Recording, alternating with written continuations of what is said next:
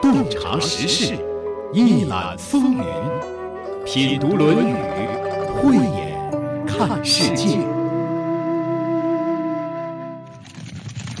在做这期节目的过程当中，我又想起了王阳明，想起了阳明先生在庐陵当县令的经历。一五零六年，王阳明三十四岁，他在贵州龙场大彻大悟，开场讲学。名气和影响力越来越大。一五零九年，王阳明三十七岁，他流放期满了，他被任命为江西庐陵县令。但是庐陵县的父母官可不是好当的。从当时政府官员的角度来看，江西最惹人注目的特产就是刁民，尤其是吉安府庐陵县，简直是刁民生产地。怎么着？等衙门一开，我第一个就进去告你去。嘿，张九，你以为我是来消遣的？我等的就是跟你对簿公堂。王阳明前任一位姓许的县令，在庐陵待了三年，临走前身心俱疲，奄奄一息。他在给上级的述职报告中说：“如果世界上真有地狱，如果非要让我在地狱和庐陵选一个，那我选前者。”就这样，王阳明来到了地狱，并用他的智慧把地狱变成了天堂。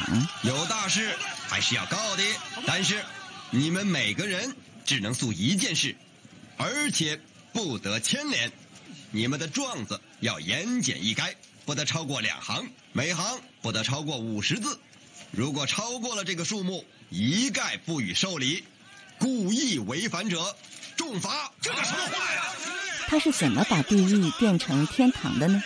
其实就是用了孔子教给同学们的四个字：文、行、忠、信，也是今天我们要给大家介绍的这一章的内容。这里是山东广播电视台经济广播《品读论语》，我是主持人溪水，节目嘉宾孙立福先生。孙立福先生。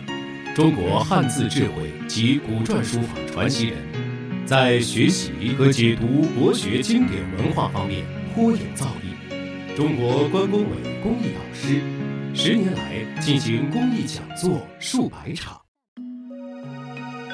子以四教：文、行、忠、信。我翻了翻专家对这句话的注解。总体而言呢，我觉得大家都是感到挺困惑的，嗯，呃，都觉得这句话挺难以理解的。硬解释的话，也觉得特别的牵强，呃，甚至很多专家认为这是弟子不善记录、记录有误造成的。啊，你认为这个说法怎么样啊？这个说法太牵强，因为它毕竟是一个两千多年前的一个经典嘛。哦，那么您的意思就是说，弟子并没有记录有误，记录的是准确的。准确。我首先想问一下，你觉得之所以许多专家感到这一章难以理解，是因为什么？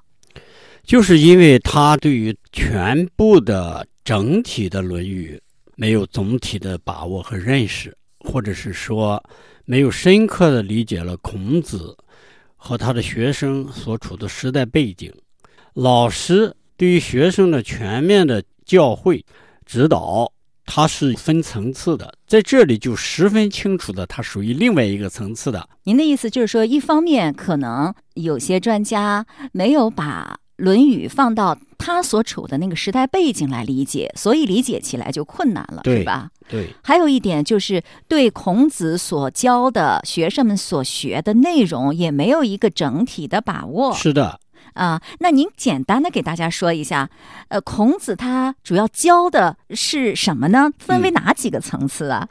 一个是诲，诲人不倦，就言字边一个美。诲这个诲呀，是针对学生的；教呢，不是针对学生的，有教无类的教，也是子以四教教。您的意思就是说，孔子的教学分为两个方面，一个是会的内容，一个是教教的内容。那么会呢，就是教学生你应该去怎么做，怎么做人，怎么做事，可以这么说吗？可以。我有个统计啊，嗯对于全部的《论语》涉及到“会”的，总共有五章，而所有的“会”这个字呢，目标对象全部都是君子。教呢，子以四教。首先说，不是教颜回啊、子路啊、曾参啊这些学生的，教的目标对象是让他这些弟子们学了以后，他去教谁呢？民。这是会，是用来教君子的。孔子在这里说的是“子以四教”，就是说，哎呀，我的弟子们啊，你以后如果要出去当官的话，你要从这四个方面来教导老百姓。对，这就没有任何矛盾了。它是两个层次，两种目标对象。哎，你这么一讲，我觉得还是挺有说服力的哈。那就不存在这一系列的矛盾了。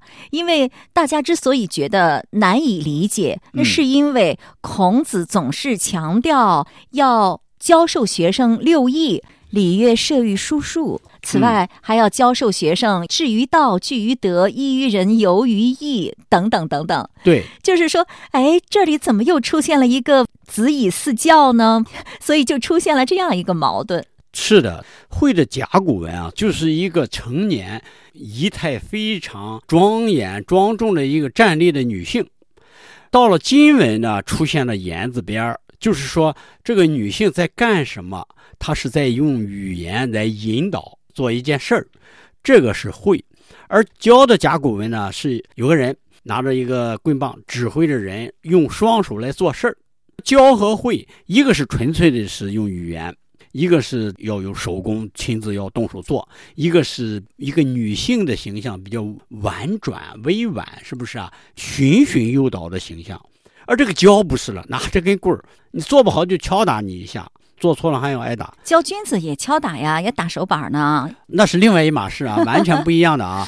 教啊，有使让，有强迫的意思。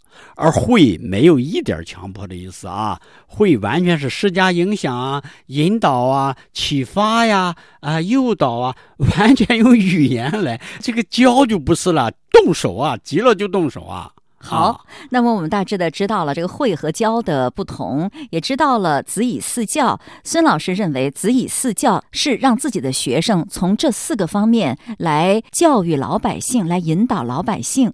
那么我们来看一下，孔子让他的学生怎么样去教导、引导老百姓呢？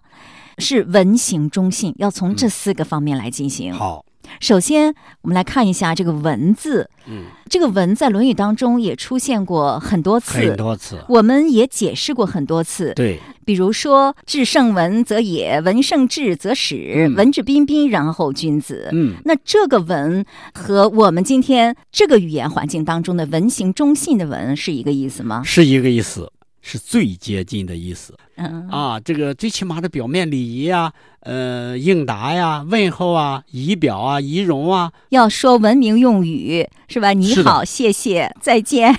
这最起码的五讲四美三热爱，对吧？这是我们最早改革开放以后，当我们刚刚吃饱饭、温饱、富足开始的时候，一定要记住，要有最起码做人的礼仪啊。讲文明、讲礼貌、讲卫生、讲秩序，还要讲道德，对，这就是那个“文”的意思。实际上，哎，哦，哎，你这么一说的话，教导老百姓要讲文明啊，懂礼貌啊，嗯有秩序啊，讲道德呀，也就是什么孝悌忠信吧？是的，是不？是啊？要是大家都做到了这一切的话，这个社会文明程度其实就挺高的了。是，的，过去的小孩子啊，都要洒扫庭除啊，抹桌子、擦板凳，那个扫地、呃收拾东西，那干这活儿的全是小孩子啊。啊，过年过节擦门、擦玻璃、贴新的窗纸、打杂干活，这个打猪草，这全是小孩子做的。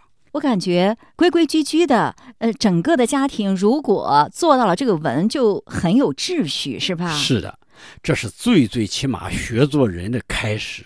我们这个文呢，偏重于就是表象的行为，你可以这么理解吧？呃，衣着打扮、嗯举止、嗯说话、嗯，有礼、有节、有嗯度。对，不管你的身份高低贵贱，都要做到的。你可以不会琴棋书画，你也可以没读过多少书，你可以没有多少文化修养，但是你一样可以做到最基本的生活当中的礼仪和道德的规范。是的，是的，这就是文的意思。，对，这是他们共同点。这是对老百姓的要求。对老百姓、对君子、对弟子，通通这一个要求啊都要做到，这个要求都要做到，只是呢，君子要做到的更多。更多。文质彬彬这个然后君子呢，是说的君子，完全两个不同的目标对象。文质彬彬里面的这个质，啊，是礼乐六艺啊，熏陶。哦，您的意思就是说，对君子的要求呢更高一些，他要文质彬彬，要有文，还要有质，嗯要有形式，还要有内容。嗯，他要讲文明、懂礼貌，要举止得体。更重要的呢，要学文化典籍，要有高度的修养，你要哎懂得管理。，对，这是有他的出身和社会地位决定了它的内质是不一样的。啊，就是社会层级不同，对他们的要求也是不同的。说到这儿，我觉得大家对这个文就比较明白了。是的。那么接下来再说这个行，行，行呢很简单，它的甲骨文呢就画了一个十字路口，它的本意就是道路，通行的道路，而且这个通行呢就是四通八达的一个十字路口。在这里，这个行就是行为的意思。这个行就是行为的意思。嗯刚才那个文，我们说了这么多内容，不都是指的人的行为吗？呃，我这么说行吗？实践把刚才的文实践到生活当中吗？啊，，对，就是做，这个行这个行就是做的意思，做到文，行动的意思，执行力，执行力执行什么呢？交给他的东西要做到，要完成，就这个意思，不能打折扣，令行禁止的意思。是官府交给老百姓做的事情，是的，他要去做吗？对。那行这里有没有劳动的意思？你要从事从事劳动，有有有，有劳动，有打仗，有各种手工。呃，你是做哪个行的？比如说你是打鱼的，你是这个森林里面的啊，你是这个狩猎的。这个行就是你把你要该做的要做好，行那就可以翻译成自食其力喽，可以可以啊。养家糊口啊，奉养老人啊，养小孩儿啊，是的，是的。如果说我们进一步引申的话，这些意思全能出来。嗯，而且呢，孔子做中都宰的时候啊，他做到的其中就有这一条，就是这个行。而这个行呢，是上面有规定，底下按照这个去行为去行动的。再说这个忠，中的最古老的字呢是一个金文，中国的中啊，下面一颗心，它的引申义就是竭尽全力、尽心尽力、忠诚，就是好，就是满意的意思。忠要心无旁骛的服从命令、听指挥，就这个意思。呃，不管干什么都要尽职尽责的把它做好了。对，这个不管是对君子也好，对老百姓也好，都有同样的要求，这就是忠。那再解释一下信，那信信不就是诚信吗？诚信，信这个字呢，呃，我找了一下啊，他最古老的字也是金文，一个男人站在那的一个神态，而用语言来指挥的样子啊，来发布号令的样样子。他的引申义什么呢？就是言论等身，一个人说的和他表现出来做的挺一致的嘛，就相信他了。诚心诚意啊，呃，不虚伪，不假作，啊、这四个方面都需要父母官去教授老百姓太。对了，太对了。而谁去做这个事儿呢？是孔子的学生去做这些事儿。谁教这些学生做这些事儿呢？是子，是孔子。也就是说，孔子教导自己的学生，要是去做一方的地方官的话，你不仅要发展生产、发展经济、办好军队，对老百姓你还有一个责任，这就是教化老百姓。是的，啊，你教化了老百姓之后，那么你整个的社会呢就比较安定、比较和谐，就比较文明了。哦，岂止如此啊！他嗯简直就是诸侯国，他可以侯王可以称霸了，而且就是大同社会的景象了。以文德教民，一战而霸呀！这晋侯啊，嗯、我感觉孔子让自己的学生学生做父母官的时候，要用这四个字来提高所管辖地域的精神文明，能这么说吗？完全可以。也就是是说，不仅要有物质文明哈，嗯要精神文明和物质文明双丰收。完全对，完全对，实际上也是用这种方式来满足老百姓对美好生活的向往，也是也是提高这个他的民众的思想道德水平。而且让他有更好的获得感啊、幸福感啊、满足感啊。太对了，太对了。因为光有物质文明的话，真的是人们会感到不满足、不幸福、不快乐的。哎一定要有精神文明。对呀、啊、嗯他会唱唱歌啊，祭祀的时候大家一起篝火晚会啊，跳跳舞啊。上巳节的时候放这些年轻人不要干活了，你们都出去找对象去吧。哎，真的 让你这么一描述，就更美了。更美了。哎呀，经您这么一解释，从这四个字当中，我就感受到了一种呃和谐、美好、幸福的社会景象。大概这就是孔子他理想当中的大同社会的样子。哎，对，路不拾遗，门不闭户嘛，一定是老百姓文行中心做到了，对，肯定的。而且他做中都宰啊，他做什么？呃我认为孔子完全按照文性中心来做的。他老人家有这个实践，他才能感教他的学生啊。对，就是老有所养，什么壮有所用，哎幼有所长，对对是吧？一个一幅和谐的、美好的社会的景象。对，嗯你，看徐水老师啊，咱这么一解，是不是一点矛盾和这个误解都没有啦？啊，太通了。太通了，嗯一通百通，而且所有教民的地方，你都看成是他的学生为官之政的一些策略，你就去更通了。嗯，好，那弟子呢要为政一方，做地方的父母官，管理好地方，让老百姓安居乐业，就要嗯在这四个方面引导老百姓，嗯，是吧？是的，那其实这四个字也是适用于今天的哈。适用适用。嗯呃，因为什么呢？我们曾经说过，就是两千五百年上下，这个前后有六六百五六百年的时间的，叫轴心时代。嗯从东方到西方，不是出了一批思想家吗？就是一直到今天，两千五百多年以后的今天，他们的杰出的思想，我们都是在使用啊，历久弥新啊。你像现在社会主义核心价值观当中的爱国、敬业、嗯诚信、友善，不也就是文行中那是？啊，全是啊。你看，还有那个过去提的那个八荣八耻，哦以辛勤劳动为荣，嗯以好逸恶劳为耻，对这不就是行吗？对对对对对，这就是行。还有很多什么团结互助为荣，以损人利己为耻，对这应该就是忠信吧？这是信。对，呃，其实呃过去孔子的思想，我们今天也在用，只是大家不知道哦。老祖宗的说法是这样的，对我们现在的说法呢是另一种样子。是的。孙立福先生解读这一章的特点在于，他认为教的对象是普通民众，并且在《论语》当中就找到了七处证据。比如说，有一次孔子和冉有来到了魏国，一看，哟，这个地方人口挺多呀。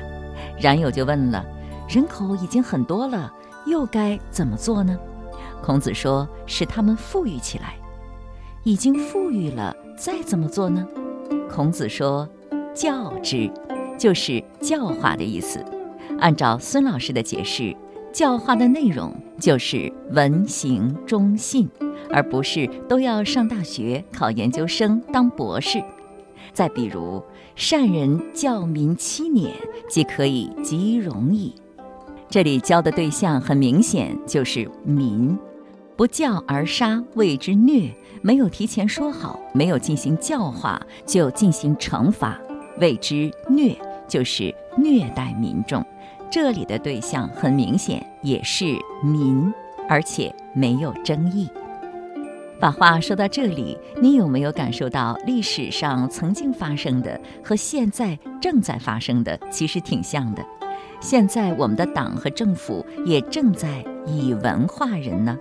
在意识形态方面采取了种种措施，导正社会风气，比如说进行网络治理，抵制唯颜值为流量的倾向，解决追星、炒星、泛娱乐化、片面追求商业利益的问题，抵制拜金、享乐、极端个人主义的行为等等。再把话说回来，回到节目一开始谈到的庐陵这个地方。庐陵怎么个不好管法呢？阳明先生的前任许聪在给内阁的文件当中说，这个地方的老百姓除了种地以外，唯一的爱好就是打官司。我每天从早到晚要接到近一千起诉讼，我逮捕了很多生事的人，可是监狱太小，容纳不下。想放掉一些刁民吧，他们却因为这里有吃有喝而赖着不走，搞得我现在是头昏脑胀。事实真的如此吗？下面是王阳明面对兴师问罪的武姓官员说的一番话：我这里有几个案子。请武大人帮我判断一下，该如何处置？哼，那是你的事情，我来只是提醒你，当官不为民做主，不如回家卖红薯。武大人听听也无妨嘛。张家告了李家，自家的鸡在李家的鸡窝里下了三个蛋，李家不承认。吴大人，请问你该怎么处置？你这是胡诌的吧？状纸上写着呢，你可以自己看呐。一纸状纸说明不了什么。好，我再给你说一个。陈家的公猪导致于家的母猪受孕，生了十二头小猪。陈家要拿走一半，而于家却说是自家的公猪让母猪受的孕。这两头公猪的颜色和品种又完全一样，你说该怎么判断？你说的都是一些极端的案例，还有吗？你想听？我可以说这种案例说到明天，我就不信都是这些鸡毛蒜皮的小事。你给我挑件最大的来说。好，那我就给你找个最大的，在沙溪。哦，对，就这个。正是告马氏，正是说马氏偷了他家的腊肉，而马氏呢，他是个回民。真有此事？你拿去看，这都写着呢。听到这儿，不知道您作何感想呢？这种案子多如牛毛，你说办还是不办？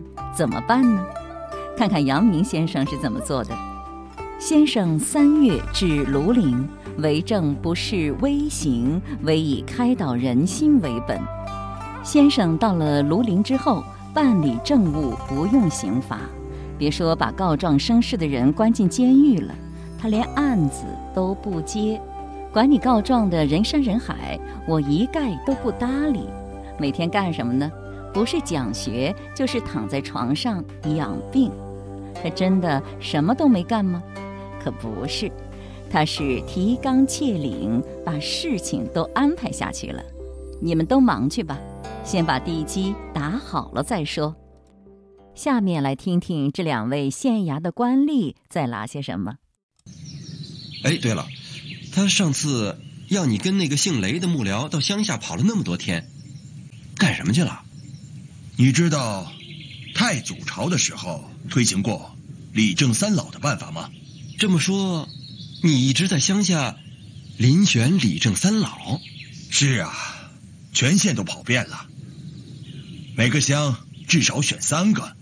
哦，我明白了，他把官司押后一个月，就是逼当事人。去找李正三老做调解，嗯，用心良苦啊，嗯，你等着瞧吧，恐怕会有效果的。请请请请。尽管如此，还是会有人看不惯、看不懂呀，找阳明先生兴师问罪啊。这时候，阳明先生就要好好解释一番了。有件事想请大人帮忙。哼，我能帮你什么忙？大人别着急，坐下说。大人比我早来一年，应该知道庐陵是个有名的荐送之区，百姓间芝麻绿豆大的纠纷，也要对簿公堂，见个高低。为了打官司，就是搞得倾家荡产，也在所不惜。如果输了，甚至会去当盗匪。也要出上这口气，这倒是实情。我上任一年多，就已经开始带着人到四周五县缉拿盗匪了。这种风气下，就像武大人这样的断案如神的人，也不能解决问题。因为如果判张三胜诉，李四就不服；反之亦然。这样，非但不能化解他们的积怨，反而使积怨更深。因此，无论是我放告，还是你击匪，都是治标，而不是治本。那像大人这样提高告状的门槛，就能治本了吗？这是第一步，要让百姓知道打官司难。第二步呢？第二步，就是要在各乡选举理政三老，请他们化解百姓之间的纠纷。谁调解的好，我就奖励谁；谁调解的不好，我就把他换掉。慢慢的，这些小事他们自己就会学会化解。哦，第三步，就是广设学堂，推行教育，尤其是重视那些启蒙教育。啊，说白了，诉讼源于争执。如果从小就学会礼让，那么长大了自然就学会共存。这听起来设想的很不错呀，最终实施的效果怎么样呢？好啊，成效卓著。不仅如此，阳明先生还为老百姓办了很多好事，比如说承诺减免赋税杂役，治理全城的火灾隐患；为了改善民风，设立光荣榜、恶行榜，以惩恶扬善。这样一整治，老百姓的获得感、幸福感、安全感显著提升。再次让历史照进现实，你瞧，和今天的社会治理是不是也挺像的？国家不仅在意识形态方面激浊扬清，狠杀歪风邪气，弘扬社会正气，而且还为老百姓办了很多实事，比如说全面实现小康，解决了绝对贫困的问题；重视生态环境的保护和治理，还蓝天白云于民。还有抗击疫情、率先控制住疫情，以及在医疗、教育、住房等多方面的措施。孔子也当过地方官，“文行忠信”四个字在他的任上又是怎样体现的呢？孔子他曾经主政中都，当过中都宰，中都就是问上吧？对。呃，也当过大司寇，他是不是就是这么办的？哎，他知道，他是制定了好多好多项，很详细。我看是这样记载的：至为养生送死之节，为了使这个老百姓生有保障呢，他就制定了啊，使老百姓生有保障、死有安葬的制度。嗯，还提倡按照年纪的长幼吃不同的食物。嗯，就是说那时候肉挺少的，主要供老年人吃，是吧？他家的壮劳力干活嘛，因为。还要根据能力的大小，呃，强弱异任，根据能力的大小，对，承担不同的任务，这就是强弱异任。承担不同的工作吧，也可以说啊，就是各居其位，各尽所能呗。是的。还有男女别途。男女行走路线都不能一样啊！男女走路各走一边，各走一边，不像现在这样，男的走左边，女的走右边。哎，对对对，你看 这不就是行吗？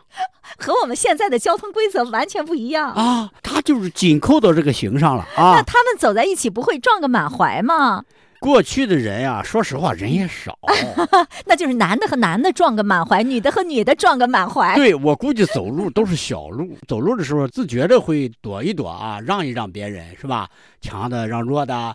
长得让小的，男的让女的，空手的让挑担的，老百姓日常养成的，作为一个人来说，最起码的礼仪道德。啊，我就想，哎，男的走一边，女的走一边，那女的走一边的时候就往男的那边看，男的 走一边的时候就往女的这边看。啊，对呀，上四节的时候就这样。平常不也这样吗？呃，没这么多人。哎，孔子那个时代有没有限制女子外出啊？还没有是吧？贵族的女孩是当然有限制了。到了他那个十五岁嘛，有了字以后就不能出门了，叫待字闺中了。十岁之前还不能出门，出小门不能出大门。路不拾遗，器不雕伪。嗯，就是不造假呀。器不雕伪就是不造假，不做假货。不是说在这个器物上不雕一些华丽的雕饰是吗？花纹？你表面意思可以这么理解，但是它深层的意思就是就不做假货。啊，不做假货，不是说不追求那种华丽的生活呀。首先这么说吧，华丽的生活跟老百姓一毛钱关系都没有，还华丽的生活，不可能的。可以这么想，就是不华丽，不追求华丽。但是你为什么用这个伪呢？伪肯定是假嘛。这里应该是不做假货的意思啊。还有死人装殓的时候，他连棺木厚多少，果木厚多少，就是棺材厚多少，外边那个果厚多少都规定的。有没有棺？有没有果？有多厚？有多大？这都必须要严格规定啊。因为过去做棺材的有一个行当，它是有什么严格的尺寸规格的。不能乱来的。他还规定了很细的东西，比如说，呃，要呃依着这个丘陵来修墓啊，因丘陵为坟，不建高大的坟，而且还不在墓地周围种植松柏。嗯，他为什么要这样规定这么细？不封不树，就是不封，画个界限。你要画界限，是不是占地又大了？嗯，不树呢，就是不栽树林子。因为一般的种树啊，我我们到现在都能看得到上个层次规模的坟，呃，它就一片树林子。这个树指的种树，而且是种一片树，不是种一棵树啊。现在墓地都是呃墓碑后边一棵树，它是一片。你你要种一片树，是不是也占地方了？嗯，没必要。嗯啊，所以说他就要求这样。为什么要丘陵啊？丘陵不适合耕地啊，要保护耕地啊。以耕地为主啊！哦，是这样，不占用耕地哦，所以在丘陵上建坟。哎，这就是孔子是怎么当官的，很人性化，非常人性化，具体了。这样弄下来，大家也不用攀比了，是吧？按照规则去做就行了。对，而且据说。他这样的制度实行一年之后啊，西方之诸侯则焉，则焉就以此为榜样。呃，各个诸侯国都纷纷效法，哎，效法学习啊，都来参观学习取经，孔子就一下子就出名了。我就感觉在他治下的社会，这个城邦还是很文明的，对，很有序，哎，适合老百姓的，因地制宜的，所以文行中训对于孔子来说，哎。这是他获得政绩啊，有受西方诸侯之责焉的一个伟大的一个结果，所以他教他学生那没有任何问题。嗯，他实践过了，而且效果很好，教给他了学生。呃，他也因此由中都宰升为司空，是吧？又由司空升为大司寇，然后把鲁国治理的也挺好的。对对对。再然后呢，引起了齐国的嫉妒。是的。孔子的政策措施特别多，在这里我们就只能简单的给大家介绍一二。